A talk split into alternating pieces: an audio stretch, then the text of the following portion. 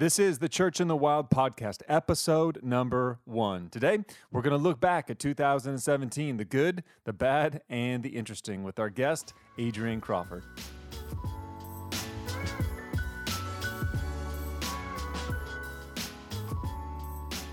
Well, off we go into the Church in the Wild podcast here, and boy, this is uh, this is really exciting for me. I have one of my best friends here with me to start this podcast. This is like a dream within a dream, all happening for me. It's like a level of Inception kind of thing happening. I got Pastor Adrian Crawford here, and uh, Pastor Adrian and I have been friends for, for several years now. He's uh, in Tallahassee, Florida, has an amazing church there. He's been an entrepreneur, launched a, a business training basketball players and athletes. Um, got an amazing family, wife, and three great kids. Uh, there's not a whole lot this guy doesn't do, and uh, he's just been an awesome friend to me. And so it's really sweet to have him on the podcast and to talk a little bit about 2017. Pastor Adrian, how you doing, buddy? I'm doing well, Seth. Again, man, you're looking, got the FaceTime, though. They're not seeing this on the podcast, they're just hearing it. But, man, FaceTime. You know, we're rocking you out there in the Northwest, man. And and you know, you said one thing I don't do. You know, you said I there's not things I don't do, but one thing I don't do is when I come to the Northwest is yeah. go hiking in the woods with you. So you know how that goes. But like I said, black men in the woods in Oregon, we're a delicacy to bears. So they see us, it's like, oh, it's caviar. We've never had that before. They don't so. see. They, to be fair, they don't see it very often. That is that is a true statement. Um, I, I shouldn't tell you then. Like, just you know, you've uh, you've been to my house, and right outside, you know, my front door, I have some trails and a little mountain and stuff yeah. up there, all kinds of stuff to hike. And uh, they they have pictures posted lately of uh, mountain lions that have been seen. So Anyway, come on, dude. Yeah. So yeah, even even when I've been thinking about, oh man, when I come when I come out there in February, oh man, maybe I'll do a prayer walk around your neighborhood. Nah, fam, I'm good. nah, just do it in the room. just, Jesus, Jesus will hear me in the room. uh, but dude, I'm excited about this podcast, man. I know something you've been wanting to do for a while, and um, you've been on uh, the New Rules podcast that we do. Right. And so, man, again, you've been a great, uh, man, great, uh, great person having the podcast. So, man, I'm super excited about this idea of man, church in the wild. Yeah, there's a lot of um, there's a lot of confluence between what you guys have been doing with your New Rules podcast, which is amazing, by the way, and you all should go and subscribe to that. Um, and, and a little bit of what I'm trying to do here, but trying to kind of integrate the world of the scriptures and like the whole church world and the life of following Jesus with the real world and not having it be something that's gated off or quarantined, um, but really processing the world as much as we can through a Jesus lens. And I think that requires a lot of wisdom and thoughtfulness and, and prayer uh, because we, we do. We live in the wilderness sort of movement. We don't live in the promised land. Um, we live kind of in that in between space where we're trying to follow Jesus under very uh, less than ideal circumstances a lot of time. So whether that's in the business world or the church world or wherever else, there's just there's no shortage of things to discuss and process through for sure. No, and I think that coming up, especially in this you know, again, I've I've been really passionate about this. I believe in the next really ten to fifteen years, the way that we see church, and we're already starting to see it in North America, looks completely different. And I think that this idea of sacred secular uh, has begun. I think over the last five years, the idea has really been out there about tearing that divide down. And I think this podcast can be super helpful because I think that, you know, we know in in, in original, really in Jewish thought that there was no such thing as sacred secular. There wasn't this kind of didn't happen until really Greek thought came into play of this this separation. And I think that, uh, you know, I think this podcast can be super helpful for people to be able to do that. Yeah. Yeah. Well, that that's my hope. If nothing else, I'm going to have a great time doing it because I just get to have a lot of cool conversations with some of my favorite people. So it's really a no lose situation, man. um, well, Adrian, we got some uh, we got some fun stuff to talk about today. 2017 uh, left us with a lot of material. And uh, yes, it did. Yes, it did. We're uh, we're sitting now at uh, it's New Year's Eve today when we're recording this, and so we're just on the back end of 2017. You're probably listening to this in 2018, uh, but there's a lot of stuff to to kind of process and talk about. So Adrian and I have come up with a few categories of things to talk about uh, from 2017, and we wanted to talk about kind of our most notable or memorable um, thing from each of these five categories. So the first one we're going to talk about is media. So what out of kind of the media, um, kind of TV, online world stood out to you as a really defining, memorable, or, or notable thing this year? I would say, man, from a media standpoint, I mean, there was a lot of incredible things that dropped this year. You know, Stranger Things 2, you Yep. know, Good Night. If you grew up in the 80s, I mean, that's just like, I mean, that's like low key ministry to your soul. You know, I mean, growing up in the 80s, you know, minus the, you know, the, you know, these weird monsters trying to kill people. But, you know, growing up in the 80s and seeing that. And, and I think more than anything else is this idea of, for me, it was the movie Get Out. Um, That was kind of the biggest thing for me because I heard so much about it, um, and then the fact that Rotten Tomatoes, when it first dropped, it was like at hundred on Rotten Tomatoes, which you know in the hip hop world, that's like getting that's like getting five mics and Source, you know. So it's like it was like it's a rarity for anybody who you know still read Source magazine, but it's a rarity to get a hundred on Rotten Tomatoes. So going to see that movie and going to see it, normally everyone hypes something up, and you're like, oh, it can't be that good.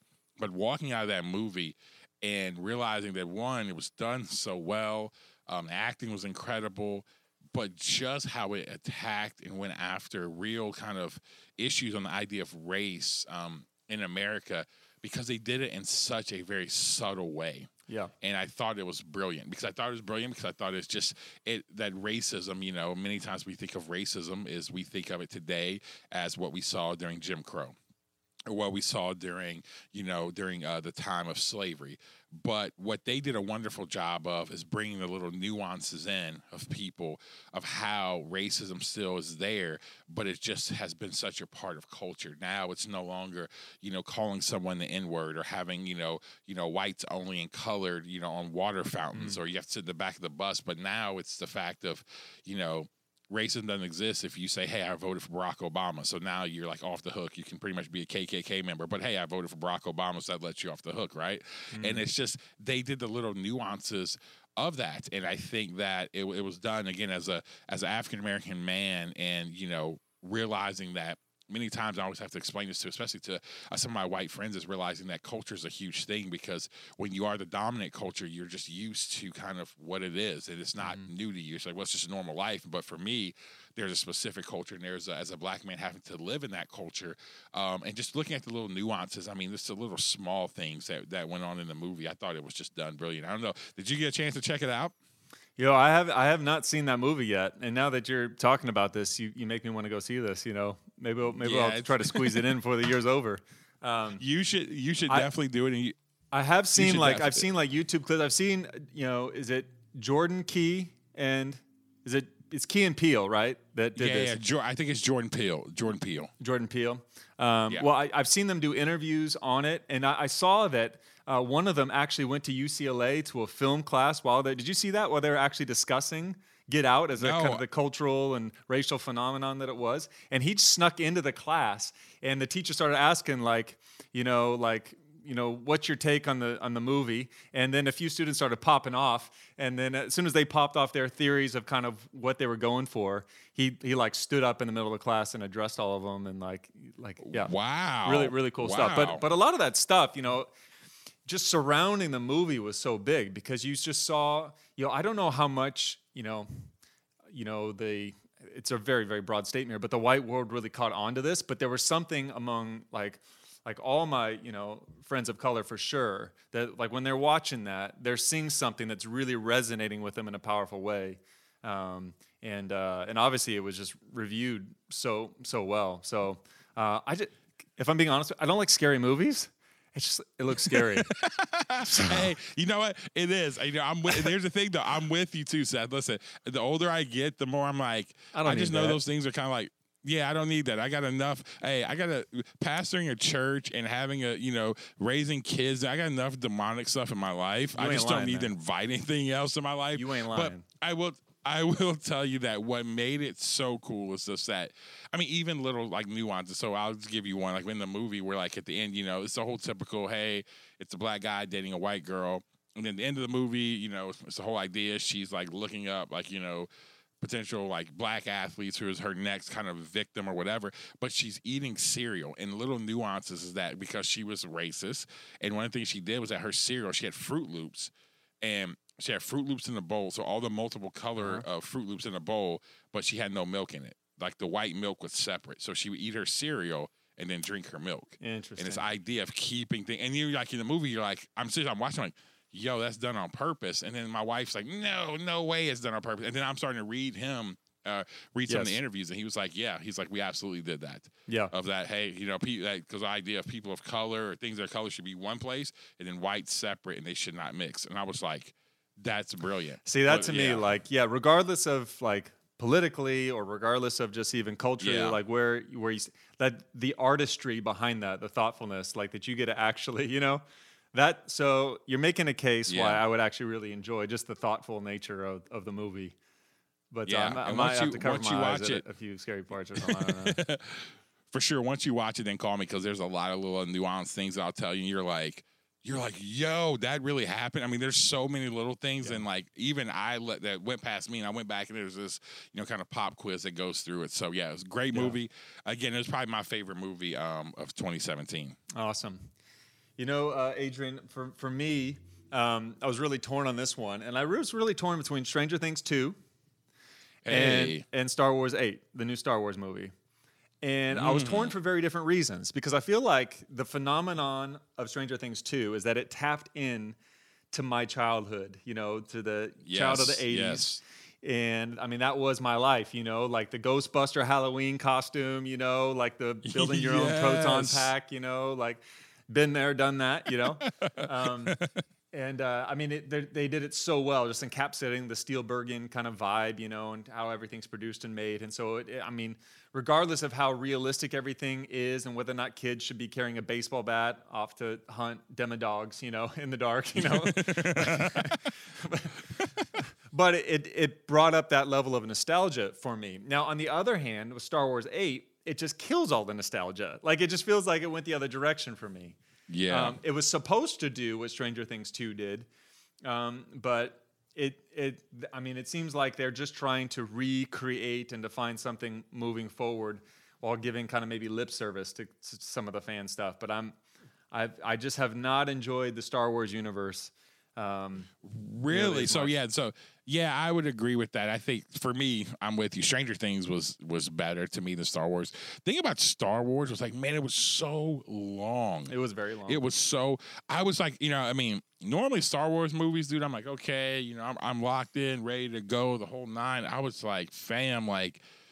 Like, how long am I gonna be here for? You know what I mean? I'm like, I'm about to go order some more nachos. I've already eaten like nachos and I've eaten all my snacks. I'm like, you know what I'm saying? I got, it's like, and so, and again, I tell you, it just took so long. But yeah, I'm with you with Stranger Things. But the thing about Stranger Things, I think it taps in for us, man, is that growing up in the 80s, you're right.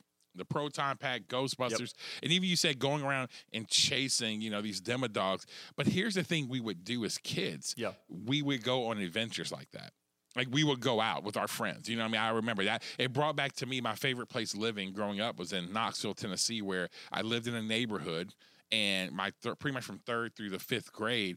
And I had a, it was like the Sandlot. I had a group of about five friends, all different races, and we all hung out together and we did that stuff. We went into the woods. We played war. We played capture the flag. I mean, we did mischief. I mean, we rode our bikes. We rode our bikes to the store. I mean, we were down for whatever. And I think that's what brings so many of us back to it. Cause you're like, if that world was real, we would have done that. Like we would have, like as kids, we would have been on some type of hunt because that was just it. I think they've done an incredible job of tapping into it. And I think it's, I can't wait for the, you know, the third season, what that's going to look like. Yeah, yeah, agreed.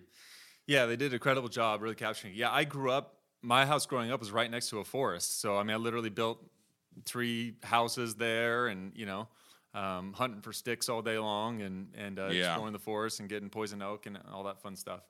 Um, yeah, totally did it. Um, but yeah, Star Wars. I mean, it's still it's an enjoyable enough movie to watch, but a slow speed space chase is just that's just killing me, dude. It's just killing It me. is, and then and then at the end, that's how we're gonna like. That's all it came down to. You figured out at the end. It's on like this, which is probably the best part of the movie, where you're just gonna like you know the lady just sacrifice Oh herself. yeah, spoiler alert by the way. So Yeah, sorry. So yeah, if you haven't right. seen it, You had, yeah, you, sorry. you yeah. had a few weeks Yeah. to watch it, so Yeah, that's what I'm saying. Like the, Yep. all the shows Spoiler have been alert. sold out to this point. So Yep. yeah, I mean, for her to go Ross run the, I'm like, really? You Yeah, figured can't that out that, after? man. I was really after, upset. like, hey, it was after, cool like, to watch. and a half hours. After two and a half hours, like that's what we finally figured out. Like we could have got that done like in about an hour and forty five. Dude, we could have been taking- Can't you just do that Yes. all the time now? Why can't you just like run X wings, it. That- hyperspeed into everything all the time? That's it. That's it. And you're just kind of like, really? That's where we went? And I'm just like, come on, man. And again, and again, I'm a Star Wars. And here's the thing about Star Wars. You gotta pretty much, for me not to like it, I mean, you gotta go like straight Jar Jar Binks on it. Like, you know what I'm saying? You gotta be bad. Like you gotta be bad mm. like that. Like to, for me not to like Star Wars. And I still wouldn't watch all of those. Like they got my money for all like those ones, they were awful. And they got my money for every last for and like Anakin Skywalker, that whole group should not be in the canon of Star Wars. Like it's like the Dead Sea Scrolls. Like it like adds a little bit to it, but Dead like, Sea Scrolls were at least interesting, man. no, they. I mean, they, they're true, but you're like, ah, we can't canonize this. Yeah. So, but anyway, it's kind of like it's kind of like Rocky Five. You know what I mean? It's like, Oh, yeah. It's like take take Rocky Five and and whatever the other ones out, and then like I think you should have Rocky one through four, and then put like you know Creed in there. In the words of Chris Rock, Black Rocky. So Black Rocket. was was Rocky Five the one where he was street brawling the the young dude? With- was that Rocky Five, or was that the one with the yes. Russian? No, oh come on, dude, Russian. That's Seth. That's Rocky right, four. I'm just getting my number. That's four. All right, all right. That's four. If he hey, if he dies, he so dies. I the mean, that's the original, most- the rematch, Yep. Mr. T, Yep. the Russian, T, and then like yes. the street fight with like Tommy, like whatever. with Tommy. Morrison. Yeah, that's right. Tommy, yeah, yeah, dude, you're like, yeah, that was like, that's not in the canon. Like, take that out. Then they just need to add. Seriously, that's like, I'm telling you. But Cre- I don't know if you ever saw Creed, but Creed was incredible. It yeah, good. they need to add. They need to add Black Rocky into the Rocky, like into the Rocky files. So the rest of them, they can forget about them. Let's delete them from history. Yeah, buddy. All right. Well, there we go. There's our take on kind of the 2017 media landscape, at least in a blip. Uh, Adrian, you got kids, man. I got kids. In the Mm. world of family and kids, what was, what's been the biggest, what's been the biggest thing out of 2017 for you and your family? 2017 is one. I'm just was 2017 was the last year i'm preparing my son. February 2nd turns 13, so I have a stinking teenager in my house. Ooh. Yeah, so you know how that goes. So do know having goes. that, yeah, yeah. So preparing, you know, preparing for that, and um, but man, the thing that just took my house by storm was the phenomenon, uh, the phenomenon of slime, and so. Man, my daughter walks in one day. She's like, "Hey, Dad, I need borax powder, glue, water, glitter, and and I need a spoon, some bowls. And I'm like, yo, are you cooking up dope? Is that literally what's about to happen right now? I was like, I'm like, we're like, I'm like, if you call over, if you call over some, if you call over Juan Escobar and ask for a flight to Colombia, then I am really nervous. If you're hanging out with a lot of Colombian friends, we're going to be really Yeah. concerned my my 10 year old is already such a like natural born like leader entrepreneur beats her like you know kind of Yep. she's very focused i'm like yeah so um she loves Jesus, but if it wasn't because of her love for Jesus, the fact of the matter, she could be running an undercover like drug ring that I didn't know about. But I'm yeah, man, you, man. slime came. You got to slime stop. You got to stop house. letting your kids watch Breaking Bad. Is what you got to stop doing. They can't That's be binging it, that, man. I don't know. I was just trying to, you know, I was hoping one of them may go into, you know, to the film industry. So I wanted to see, let them see something just great. Now, jokes, jokes for any, for any, uh, any fundamentalist listeners. I do not let my kids watch Breaking Bad. Okay. um, but no, I will say that um, when it's all said and done, yeah, slime, man. And again, it's like the dumbest thing ever. I mean, it's like all kids Yep. stuff, honestly. Yeah, no, my kids are But it's like, it yeah. Yeah, yeah, man. It's like you're like, what is this? And they're like, and then they're selling. But there's the thing, though, it is a little bit undercover. It's like it's not drugs, but like, they do sell it. Like there are kids who are selling. There are kids who have like, No. in- like Instagram pages. Oh yeah, for sure, dude. That make all this different type of slime who are making money. This is real life. No. Real, it's coming your way. Trust me. I know you just told me that they, your kid, your, one of your kids got a slime, got a little slime pack. Trust me, dude. Listen, it's just another reason for us to spend money on stupid stuff. It's just I've realized that's one of my jobs as a parent. I appreciate my parents more because man, my parents did a lot of stuff for me, and I'm realizing, man. My parents bought a lot of dumb stuff for me. You know, I'm doing sign. My parents bought me the Hulk Hogan work, uh, WrestleMania workout set. So I mean, like, you know, now it's slime. What about you, man? What was the thing that took Well- over in your home? In the category of wasting so much money on kids, I'm just gonna have to go right in that flow and call out the fidget spinner man. Uh, hey, this, yes, fidget spinner game was strong this year. 2017, man, you're the fidget spinner. I think each of my kids had at least five of them, and Oh um, man, uh, they could be purchased at gas stations. and all your fine sort of you know establishments. Um, and uh, yeah, they were just on them non-stop. My wife, uh, you know, my wife, uh, she teaches in the school district. Uh, she and Yeah. I have both taught in elementary schools, and I, I haven't been able to teach, uh, been able to teach for the last few years, but she's still in it.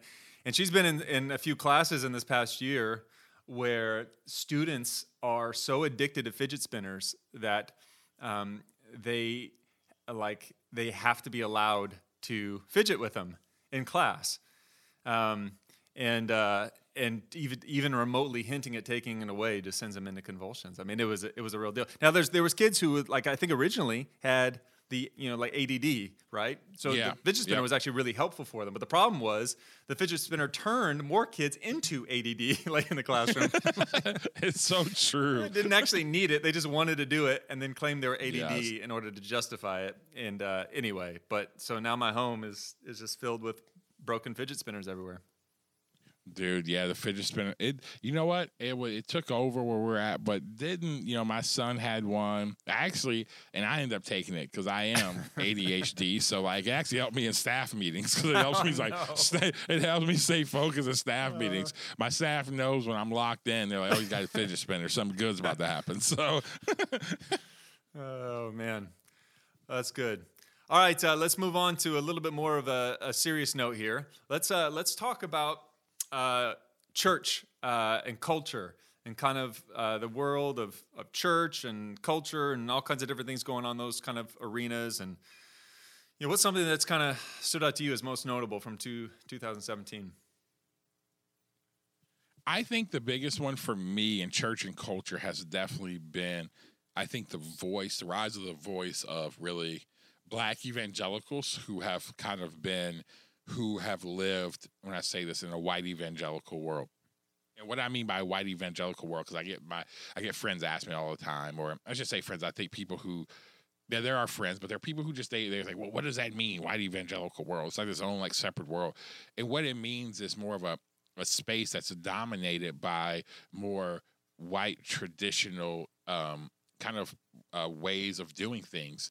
Um, and and for me, as a guy who, who you know, being black but pastoring a sixty percent white church in the South, I'm more in a white evangelical world. The guys I listen to, um, to the um, you know again some of the people who influenced me, how I built church, and all those things. And what's happened is that guys, even like myself, who are very well adjusted, and when I say that, guys who are who who have who love diversity, who have friends like you, Seth, I mean, who really live life in a diverse manner, have really begun to speak up on some of the issues that we're seeing in this in this space because what we're starting to see in this space is the fact that um, this is the, the way I've kind of explained it to friends is that we've been welcome into your home, but it's been but it's kind of like being told like we're in the house, hey, you're welcome to come to the house, but don't touch anything. Don't move anything. Don't touch any furniture. You know, even though it may be best to move this TV over here for a better viewing angle, but don't touch it. All right. You're here and you should just be happy you're here. And I think that a lot of African American guys and, and women in general are just kind of in the space where we're like, no, no, no, like we're here and we're just not just coming to just assimilate, but we're actually coming to bring who we are. Because I think what was hard for me, man, this what really hit me is my grandfather in 2017 passed away. And one of the things I noticed was that, man, I, I regret my grandfather pastored a uh, predominantly, I mean, yeah, a pretty much all black church um, for about 50 plus years, one in Memphis, one in Mississippi. And, um, and I realized, man, that I actually had a lot of arrogance toward my grandfather. Like I thought I, my theology was better than his, um, because a lot of what I was taught, and I don't think anybody was doing it on purpose, or they were like, you know, ill, you know, they had ill will, but it was more of like, well, that's just emotionalism. Um, that brand of Christianity is not deep. That brand of Christianity doesn't focus on discipleship. That brand of Christianity is just about, you know, um, like hope, heaven, things like that. And I'll never forget, you know, not too, not too, uh, prior to my grandfather passing away, one of the things he told me, man, was that he was like, you know, I asked him, like, Granddad, why do you got, you know, like, it's like, it's a lot of like hope and, and, you know, that one day with Jesus and all that. And, and the thing he said, man, that still to this day sticks in my brain, he was like, he's like, Adrian, all black people had in this country was the hope of something better because we didn't have it. He's like, I grew up. He's like, your grandfather, your great grandfather grew up, you know, in Jim Crow. um, your great great grandfather was sold as a slave. He was like, it was hell on earth for black people. So the idea of heaven, the idea of a greater future, like just, you know, the sweet by and by, it was like that was something that gave us hope as a people. And and that's what marked him for his life. And and then I think that for me, I had such an arrogance about it, and I kind of I kind of push any of my cultural things I grew up with, though I didn't grow up in church. I pushed them to the side when I came in into more of a white evangelical space, and and I didn't bring myself. I kind of assimilated, and I think over the years, for me personally, I'm kind of bringing that back forth. But we're seeing that with guys like Lecrae and and Bryan Loritts and Crawford. We're seeing with a lot of guys uh, propaganda. They're really speaking up to say, hey we love, you know, our white brothers and sisters. We love this world, but like we're gonna bring who we are, and there's a lot that I think black men and women can bring in our traditions, our way of doing things. Um, that we want to bring, and I think that's what's been really interesting. And I think, listen, it's ruffled a lot of feathers. I mean, we've seen it with Lecrae, where, I mean, his album sells, you know, have yeah. significantly dropped because evangelical because there's been a lot of people where he's kind of spoke out on issues of of race and injustice and some people didn't like that. So i don't know. What about you man? What do you think about that? Yeah no i to me like there's i just i just think it's exciting. I think that that that, that the fact that that conversation is happening i think for the opportunity for a plurality of voices to rise up in the church is really exciting for me. You know i think that there's you know, as with I think all things in our world, I don't think there's a whole lot of simple problems. and I don't think there's a whole lot of simple solutions to the whole thing. And I think True. you know this is something that you could extrapolate on a much larger level, even just beyond the black white sort of stuff. But like, how many churches just love anyone walking into a church wanting to change anything? You know, like, like change. Yeah, so true. Like yeah, point. you know, like conservative evangelical churches are not necessarily known for loving change and adapting their model or adapting you know their approach or their philosophy. Um, I, you know, and so yeah, some of that certainly is a cultural, you know, it's a black white thing, and there's the racial justice things that need to be done there for reconciliation purposes, and the I think the expression of the church at large. Uh, to be expressed as the beautiful, you know, diverse body of Christ that we actually are. But I think some of it is just like, man, how many pastors are out there right now? How many associate pastors are out there right now, like trying to bring change into their congregations and like they they would describe it exactly like you described it, man. I'm in the house, but I am not allowed to move the TV. like I. That's like, a great point, man. You know, That's a great I think, point. I think I so I think everything you're saying is true. I just think it's actually probably more of a sentiment that could be shared at least on some level, maybe not as much as of a, of a deep level, but at least on some level by a lot of people. Um, I think you and I, being you know, we weren't always lead pastors. Um, but yeah. before we were lead pastors, you know, like that, it's frustrating when there's things that you want to change, things that you know that could be better, things that you know that could connect with different audiences, but you don't have, when you don't have kind of that head seat, you just, you can't just change or turn direction or input everything. And there's processes and there's times and there's stuff.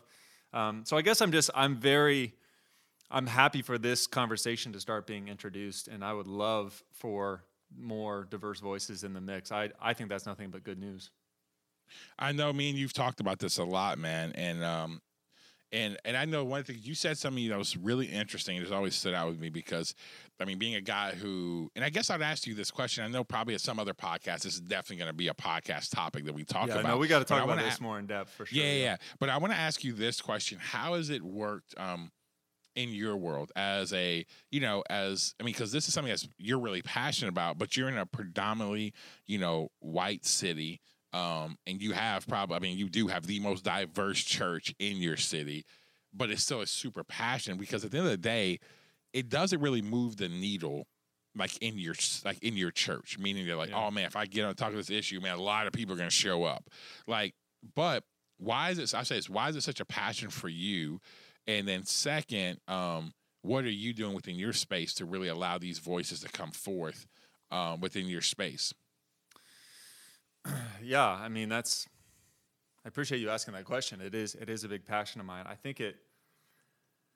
I think it comes from, I mean, the foundations of it. A lot of it come from the fact that uh, you know I got led to Christ by two black men. So, um, and I think the circumstances surrounding that and the nature of kind of their stories and their background and where they'd come from. Me growing up in a in a small town like Corvallis, you know, that's mostly white for sure.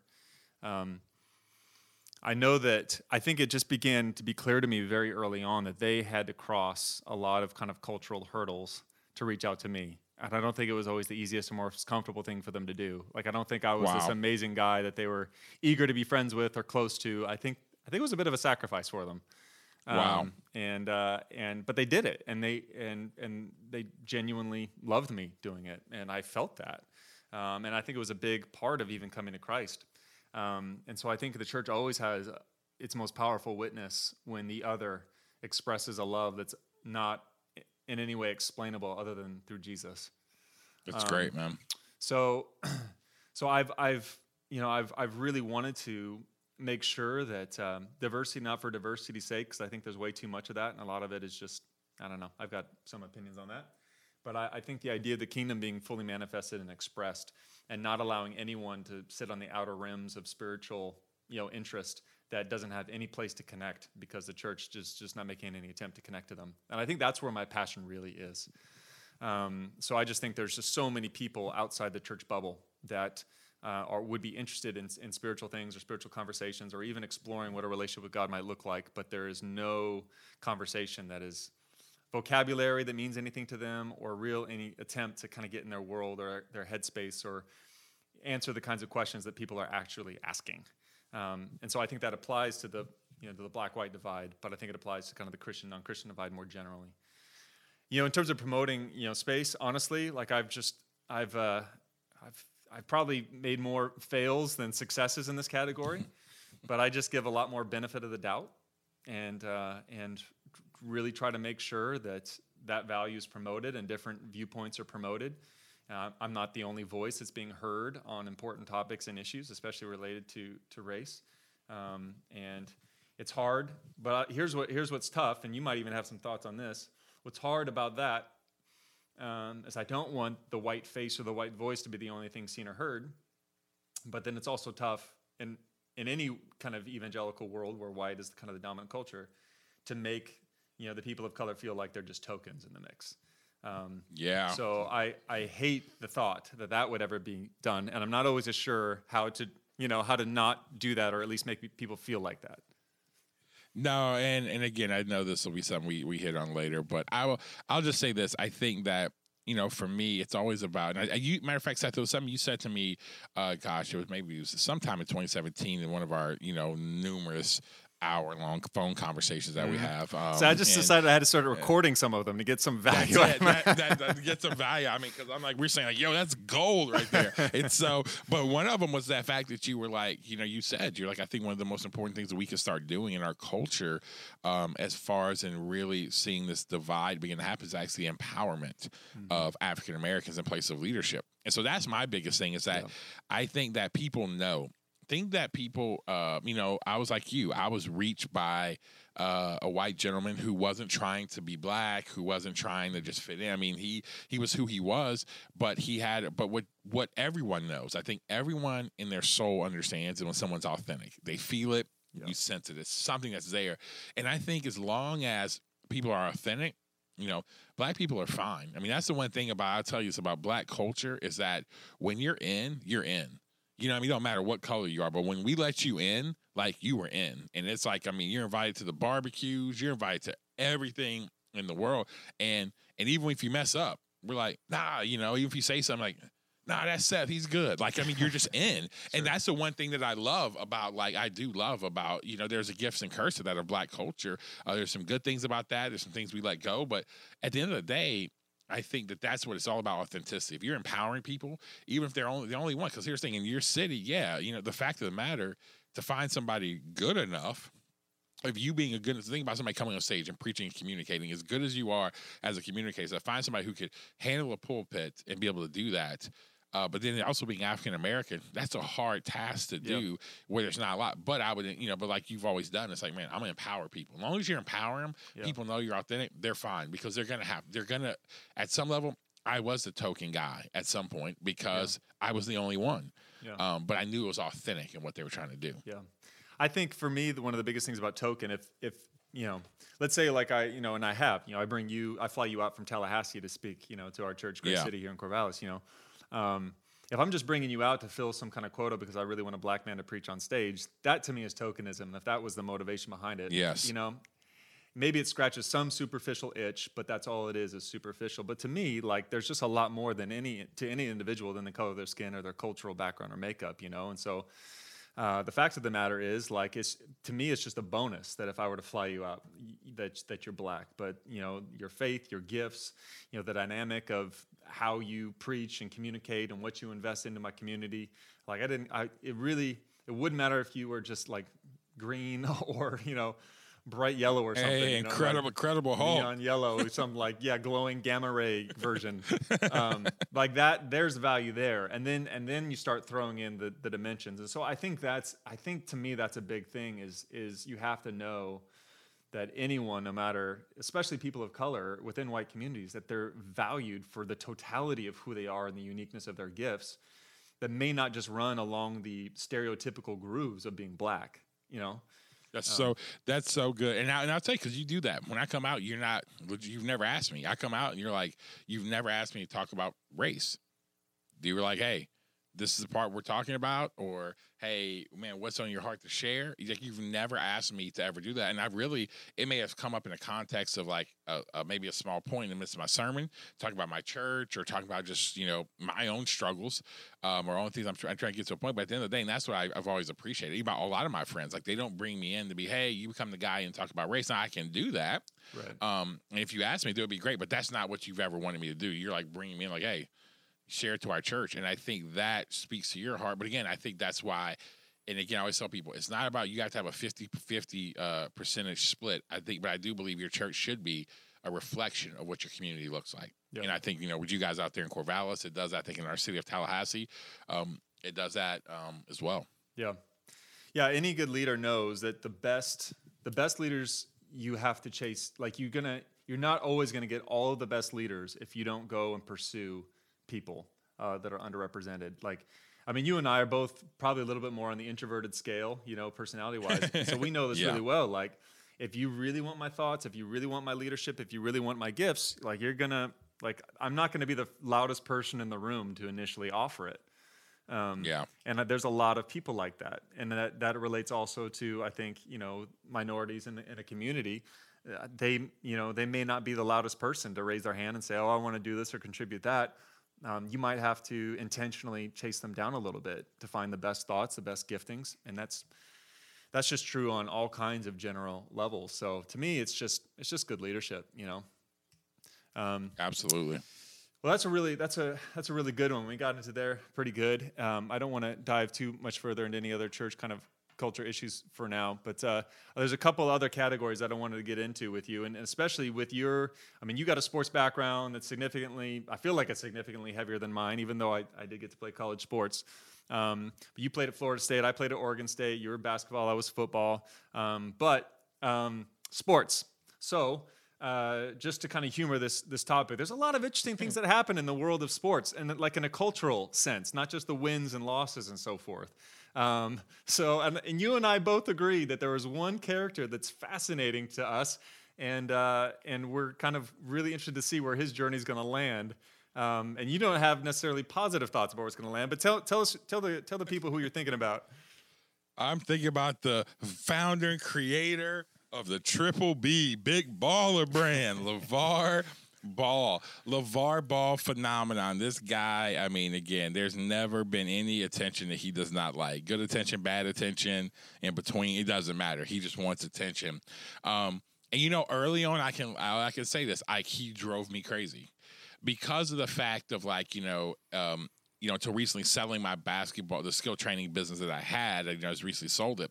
You know I and I still am involved because I have a son who plays and I have some players who I still train who I still am around who I train. Um, is this is the AAU the the sports parent culture and like some ways that he acts with his children in that area was a really negative to me um and what he was doing. And so at first he rubbed me wrong but i will say this as he's gone on i actually i actually am starting to more and more like what he's doing. Now not some of the annex and things like that. Sometimes he just is like i'm like yo just shut up keep it moving right? Like when he when he was on cnn talking about the president and foreign policy i was like you sound like like like please like sit this one out. You know what i mean? Like please sit this one out. And But what he's doing, and this is where I think it goes to, and this can, and we can probably dive into this, probably go a lot of different directions, is what I think sports and the industries are starting to learn, and it is becoming a completely a players' league across the board. It is becoming a players' league. The players are now the brand. It's no longer so much the shield of the NFL or the Jerry West logo of the NBA, but the players are the league. And so what's happening is people don't know how to react to that. So even the whole kneeling and st- the kneeling, standing during that, yes, there's this idea that we can get on the cultural if you're disrespecting the flag or doing whatever. But at the end of the day, what it still comes back to is the fact of like players are now using their voice and their voice is powerful. And LaVar Ball, what he's doing, he's saying this, and what I got to respect. He's saying, listen, I don't want to go to Nike. I don't want to go to Under Armour. I don't want to go to these. I'm going to try my own thing. Why do I have to go there? His whole thing is like, why do I need to go there? I can always get that deal, but let me go try something. And again, I say this as well that as an African American man, to see another black man, again, where you may not agree with his antics or some of the things he does, but man, from people who I actually know who know him, that he actually does like really love his kids. He really does like, you know, been invested in his kids' lives.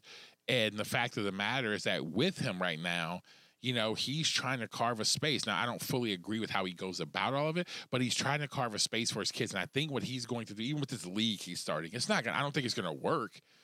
But what's gonna happen is this.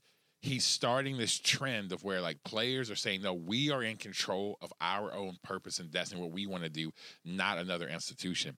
And that's what's happening. Now, again, I think it's going to be really interesting to see how the league and things respond. But I think he's carving a way that we'll look back 20 years from now when we're watching a 30 for 30, and it'll be like how LaVar Ball, though, you know, it's kind of like in the Bible. So we'll bring it back to the scriptures, like Ezra and Nehemiah, right?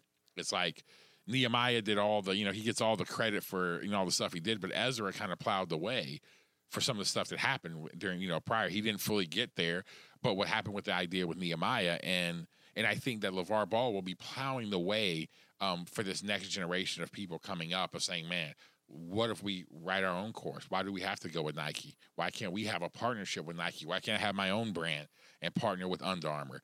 And I think he's doing something. You know, I think he's doing. I mean, I just think people get caught up though in just his antics. And I get it. Like he's a, he can be an idiot at times, but I think what he's trying to do is something interesting. I don't know. What do you think, man? He's fascinating. He's incredibly fascinating as a cultural phenomenon at the moment. And I, you know, I I agree with you that I, you know, for those people that may not know, not not everybody that might be interested in this is going to be super sportsy type folk. Um, Yeah, and uh, but Lavar is like the like the- Adam Mabry. You mean? yeah. Well, I wasn't going to call him out Shout- like that. Shout out to Ad. I'm just, I'm just saying, hey, listen, we got the power to mic. Shout out to my man Adam Mabry right now. I don't even know. Listen, how can you live in Boston and just like my man, like, do you even like? I, even- I, I like, only reason why he knows Tom Brady is just because I mean you have to know the blonde hair, blue eyed god. Like that's it. You know what I mean? But like he can't. He Adam couldn't tell you three players that play for the Celtics right now. He still thinks Larry Bird is playing the three for him. So anyway, sorry, but keep going. My bad. My bad. What's up, Adam? Oh, sorry. Sorry for that little inside moment, everyone. But sorry, not sorry. Um, yes. Yeah, no, LaVar has three sons, the oldest of which was just drafted second in the NBA draft, playing for the Los Angeles Lakers here. Uh, LaVar kind of semi prophetically said this is exactly how it would go, this is where he'd be drafted, and this is the team he'd land on. And that was all fairly incredible that it happened out that way. He had two Yeah. younger sons, one of which they got arrested over in China for shoplifting when at his first year at UCLA, and then he decided to leave the team. Um, and uh, his younger son, he actually pulled out of high school uh, and and started homeschooling him. And so the two of them are now being shipped off to Lithuania to play in a basketball league over there. And now he's just like Adrian said, announcing plans to launch his own uh, professional league. Uh, like kind of like developmental league for kids right out of high school that are NBA hopefuls, so they don't have to go to college. It's basically he's creating an alternative to college where you can get paid to play, um, Yeah. and also kind of pave a way to go to the NBA and not just have to go. I here here's the thing. I think that what's fascinating there's so many things you could talk about here and the business end of sports is fascinating and all that but i you know to try to keep it maybe on a little bit of a spiritual level here i'm fascinated by the idea of just how every single day there seems to be a further advancement in the direction of the branding of the self like the self is becoming Great point. it uh, it and I think there's a lot to that. And so it's brands this, brands that. But now branding is not just about Apple. It's not about Amazon and Nike. Now it really is about individuals And like, I wonder where the end game for that is actually going to go. I mean, I, I feel like he's stepping out into waters. He may not be super successful, but you're right. He will be a footnote in history of having kind of, you know, cause a few waves that I think do change some things in how amateur sports are run and how the professional game is run.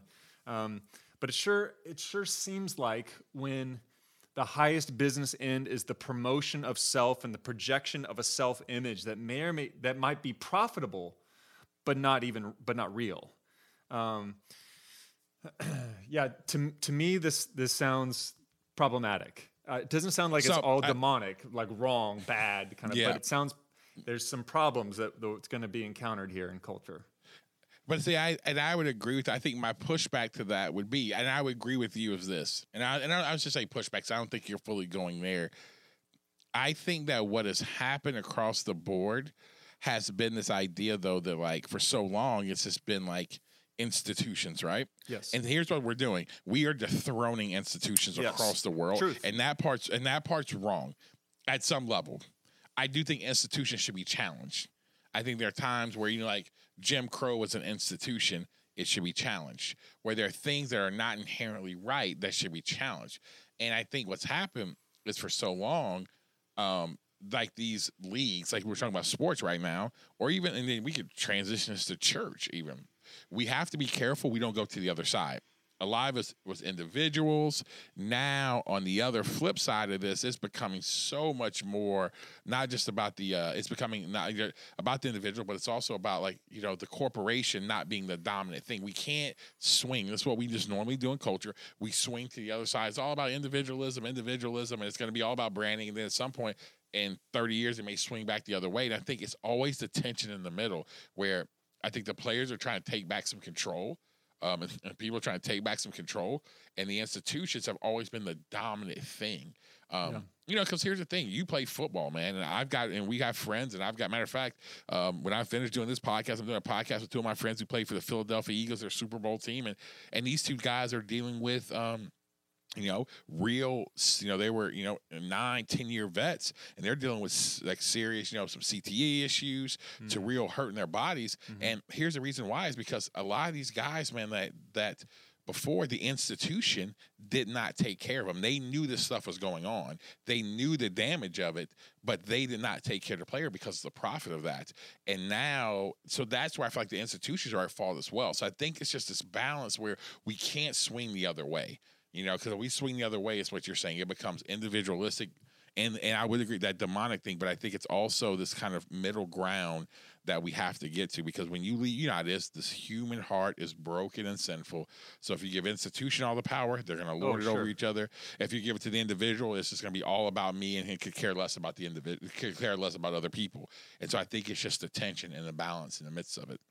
Yeah, I think what I think of, I think of, you know, of all the people that I pastor, um, especially young people, millennials that I'm thinking of specifically, and I think of the weight of anxiety that is just epidemic that so many of them carry. And I see a lot of it tied and connected to the idea of um, like having to carry the weight of full self full self definition, full self discovery definition. Like there's just this weight to not only figure out who you are, but define who you are, and to without having any sort of template or rule book or anything to work with, and uh, and it it is almost the most eternal most meaningful you know thing that you do with your life you know and it determines whether or not you have value or worth.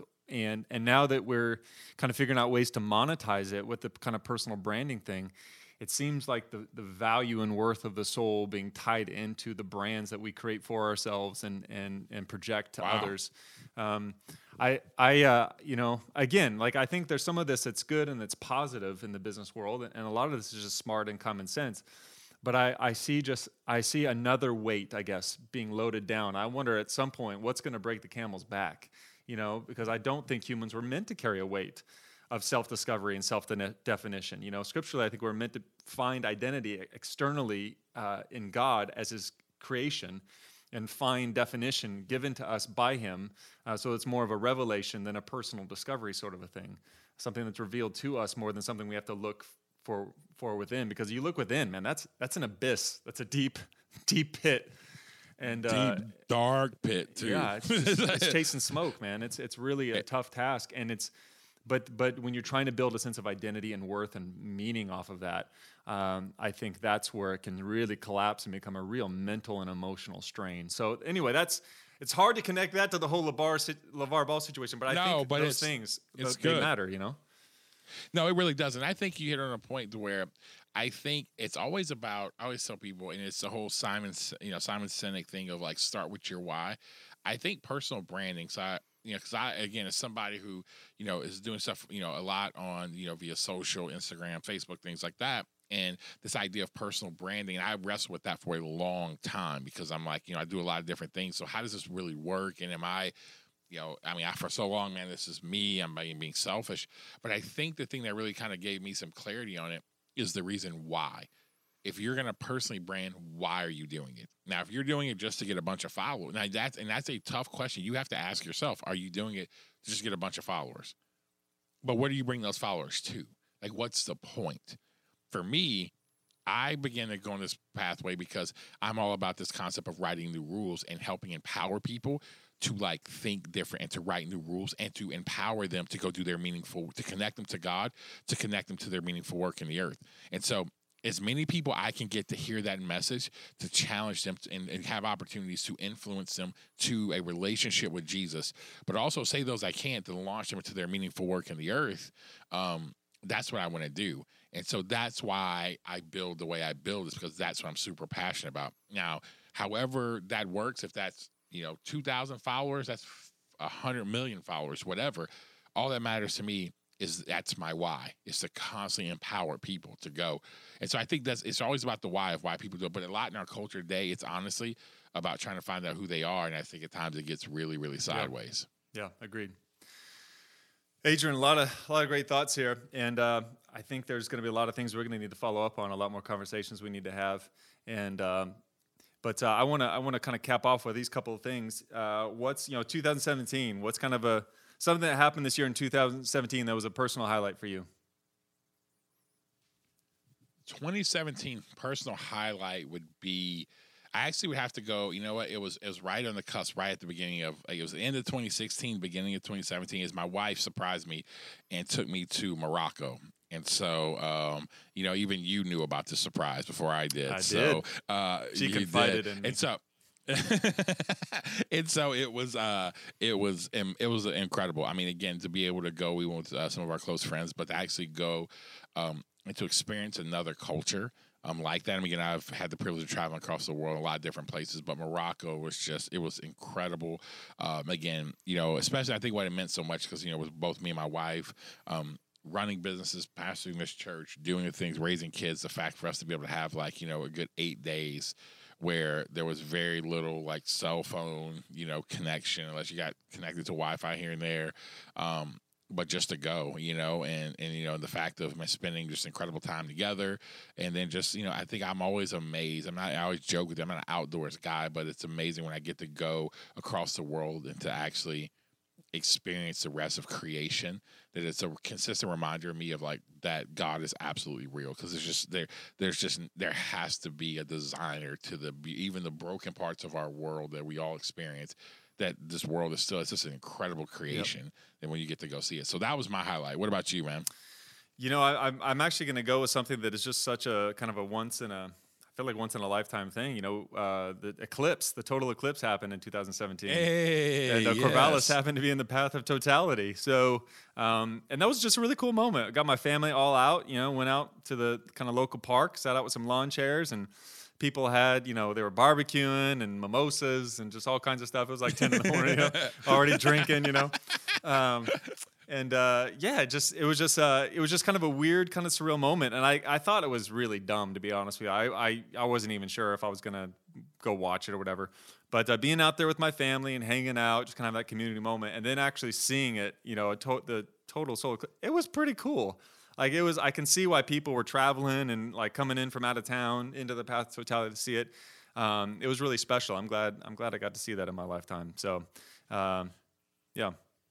Yeah, good. No, man, I didn't get the totality here because I thought it was dumb. I mean, like I kind of we got we didn't even get we didn't get the fullness. I go out there, I'm like, that's it, fam. Like you know, now again, Yeah, you got to see the fullness to see it. Like That's it. The fullness, I think, would have been incredible. So you know, Yep. All right, Adrian. Let's uh, let's leave this podcast on somewhat of a positive note, if we if we can. We had a whole lot of drama go down in 2017, but what are you most hopeful for in 2018? it's a great question. Um, I think I'm most, I think I'm most hopeful for in the church space of continuing to empower. Um, one of the things I want to begin to really see, and I'm hoping through our church and the movement that I have, um, is to really create a movement that of like of empowering leaders and making disciples and not doing it in an industrial age way. I think that the industrial age really im- impacted our world, but it impacted church. I think sometimes we make disciples, just like we did how they would reproduce the Model T. It's that everyone's this way. Here's a Model T. Let's reproduce it. And realizing there's humans, there's souls. And I think that one of the things I really want to see is I think that it's really a movement of people being launched to connect to God, to then connect to what God's called them to do. And in that, that goes back to what we talked about earlier is breaking that sacred secular divide. I'm really believing in 2018 for more of that to begin to happen in the church space of of churches beginning to really be on the forefront of like, man, not just about individuals coming into the church. Again, it's important to serve your church, be a part of your church, and and to be fully committed to your local church body, but more than that, but really the church being about man empowering their people to go into the world um, in whatever space they, that's going to do. So I'm really believing to see movement uh, within that in this upcoming year. That's great. You know, this with with with so much that has gone down this year, and I think about, um, you know, a lot of the a lot of the political divide that's in the country right now, a lot of the political situations between Trump and Roy Moore being some of the ones, you know, but. Um, you have issues all over the campus world. You know, you've got you know you got your your far left and Antifa kind of stuff, and you've got your alt rights. And I, uh, I I- think what I'm most hopeful for in 2018 is that the idea of a Christian, um, if you want to call it an evangelical Christian, if that label even means anything to anyone anymore, I'm not sure Yeah, if it does. But I'm just hoping that there's clarity, just greater clarity that comes around um, what it means to be a follower of Jesus and what it means to be the church, and that people have the courage to hold on, not just throw babies out with bathwater, but have the courage to hold on to things that might not be popular, um, but to see God redeem and to purify, um, even if that might mean some a, a- little bit of a painful process. Um, I heard a quote one time um, and uh, I'm not sure who the originator of this quote was, but I think I heard it from from Stephen Mansfield, who's a guy who's kind of in our world. He's an author and speaker, and um, he said uh, Yeah. the greatest threat to Christianity is not that people would reject it, but that people would rewrite it. And Wow. um, so I guess I'm, I'm, I'm really looking forward to. I, I'm not. I know it's going to be challenging, a lot of challenging, but I'm, I'm hopeful that this new year will provide a lot of clarity about what Christianity is and what a Christian looks like, um, and how a Christian conducts himself, whether it's in social media or the civil kind of space, um, or or just in in the community. Um, and I just see so many positive, amazing things. There's so many great churches out there, so many great leaders out there, so many great things that the body of Christ is doing, the church is doing. That's never going to make headlines because it's not going to, you know, pay advertiser kind of space sort of stuff. Um, but I think uh, I think more and more people that will, will drift away that weren't in for the right reasons to begin with, and um, and it would allow something I think at the core of what God has formed um, to shine a little bit more brightly. So that's what I got. Man, man, I think that's incredible. And like I said this a couple years ago, I, I truly believe this. I actually did an entire sermon series, and it's it was from a song that actually was uh, by Drake, and it's this idea of what a time to be alive. And I actually believe, as far as Christians, it is an incredible time to be alive. I think people are running for the hills. This is the worst time, but it's like it's just through church history is when stuff like this happens.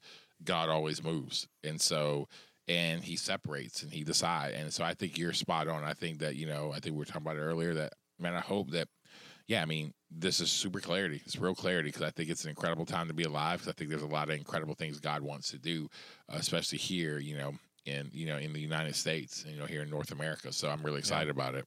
Yeah. Adrian, my man, this has been really fun. We have got to do this uh, many, many more times in the future. We absolutely will, and man, I'm looking forward to uh, you know I'm having you on the New Rules podcast soon again, and I'll be man. You, it's crazy, man. Come February, dude, we're gonna see each other within like a three weeks That's span. Like we're gonna see each other two weeks back to back. So man, we may drop like five podcasts during that time. That's why I'm going to be in Florida and Adrian's going to be in Oregon. And so just the beautiful divide is going to be bridged and, and life is like the kingdom of God will come for those brief few days where we're in the same space. Uh, but thanks so much for your time, Adrian. This has really been awesome. We'll make sure to link all your social media stuff, your New Rules podcast, everything like that in our show notes. Uh, so people that want to track with you or follow you can do that. But thanks so much for jumping in with us on this uh, very first episode. It's been a real pleasure talking. Man, I appreciate you, man. Looking forward to what you're going to continue to do with this new podcast, Church in the Wild.